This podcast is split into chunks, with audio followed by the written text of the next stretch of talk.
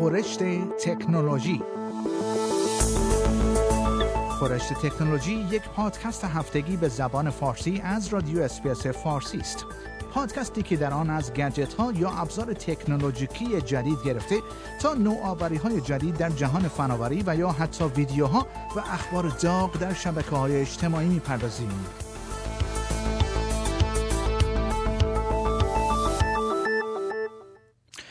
فیسبوک ویژگی جدیدی به نام دکمه داون ووت را آزمایش می کند. فیسبوک در حال آزمایش یک دکمه جدید به نام داون ووت است که به کاربران اجازه می دهد تا برخی از کامنت ها را مخفی کنند و یا درباره آنها نظر بدهند. این شبکه اجتماعی پرطرفدار اگرچه این ایده را که گفته شده این دکمه جدید در واقع دکمه دیسلایک است رد کرده است.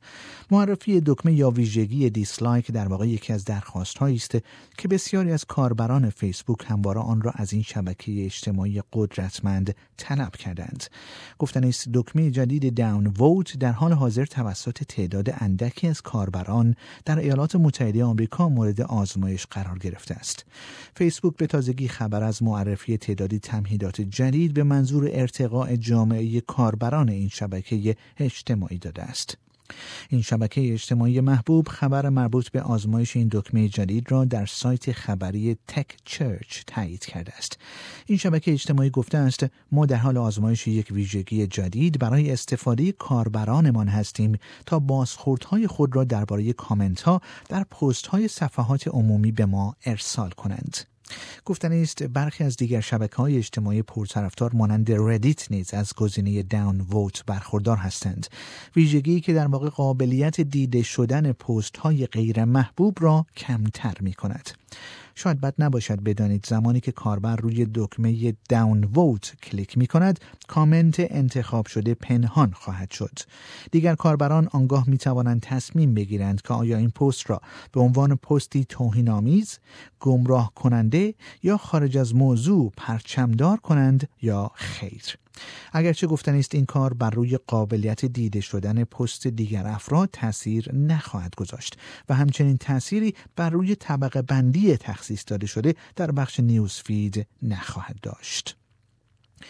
و خبر بعد اپل لو رفتن کد منبع آیفون را تایید کرد. اپل به تازگی تایید کرده است که برخی از کدهای منبع سیستم عامل موبایل iOS این شرکت به صورت آنلاین لو رفتند.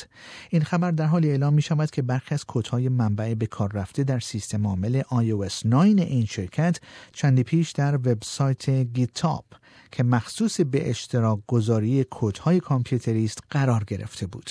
شرکت اپل معمولا از اکثر کودهای منبع iOS خود به صورتی محرمانه نگهداری می کند. این شرکت از گیتاب خواسته تا این کودها را از روی وبسایتش بردارد. شرکت اپل اگرچه خاطر نشان کرده است که لو رفتن این کودها به هیچ وجه امنیت کاربرانش را به خطر نخواهد انداخت. این شرکت در بیانیه‌ای به همین منظور گفته است امنیت آیفون به هیچ وجه به محرمانه بودن کد منبع آن بستگی ندارد اپل همچنین گفته است این شرکت همواره مشتریانش را ترغیب می کند تا سیستم های عامل ابزار خود را به روز رسانی کنند. گفتنی است نسخه کنونی سیستم عامل اپل iOS 11 است. شرکت اپل می‌گوید 93 درصد از کاربران این شرکت از نسخه iOS 10 یا بالاتر از آن استفاده می کنند و در این ابزار از کد منبع لو رفته استفاده نشده است. و خبر بعد اوبر از کاربرانش در ایالت نیو ساوت ولز خواست تا به مالیات یک دلاری به ازای هر سفر شکایت کنند. شرکت اوبر از کاربرانش در ایالت نیو در استرالیا خواسته تا شکایات خود درباره معرفی یک مالیات یک دلاری که از روز پنجشنبه به مرحله اجرا گذاشته شده و احتمالا مشتریان آن را در نهایت خواهند پرداخت به وزیر حمل و نقل ایالت مذکور تسلیم کنند. این مالیات در تقریبا سرتاسر سر ایالت مذکور بر هر سفری که با تاکسی خودروهای کرایه‌ای و خدماتی مانند اوبر انجام خواهد شد اعمال می شود و در درآمد ناشی از آن به بسته قرامت 250 میلیون دلاری صنعت تاکسیرانی تخصیص خواهد یافت. این مالیات از روز اول فوریه و به مدت پنج سال دریافت خواهد شد. در همین رابطه شرکت اوبر ضمن ارسال ایمیلی به مشتریانش در ایالت نیو ولز به آنها درباره این مالیات جدید خبر داده است و از آنها خواسته تا به دولت ایالتی شکایت کنند. این شرکت در ایمیل خود به مشتریانش نوشته است اگر فکر می کنید این مالیات غیر منصفانه است اطمینان حاصل کنید که صدای شما شنیده خواهد شد و با وزیر حمل و نقل ایالت نیو فیلز تماس بگیرید. گفتن است دولت ایالت مذکور خبر اعمال این مالیات جدید را پس از قانونی کردن فعالیت اوبر در سال 2015 اعلام کرده بود. دولت ایالت مذکور از این مالیات با عنوان یک بسته سازگاری با صنعت برای صنعت تاکسیرانی نام می‌برد. ایالت نیو ساوت پس از ACT دومین حوزه غذایی در استرالیا است که چنین کاری را انجام می‌دهد. و خبر بعد برگزار کنندگان المپیک زمستانی خبر حمله هکری به مراسم افتتاحیه این مسابقات را تایید کردند. برگزار کنندگان مسابقات المپیک زمستانی پیونگچانگ تایید کردند که مراسم افتتاحیه این مسابقات در روز جمعه گذشته قربانی حملات هکری شده است. این در است که آنها از اعلام آنکه این حملات توسط چه فرد افراد گروه یا کشوری انجام شده خودداری کردند بر اساس گزارش ها سیستم های مسابقات المپیک زمستانی پیونگچانگ از جمله خدمات تلویزیونی و اینترنتی دو روز پیش تحت تاثیر این حملات اینترنتی قرار گرفته است.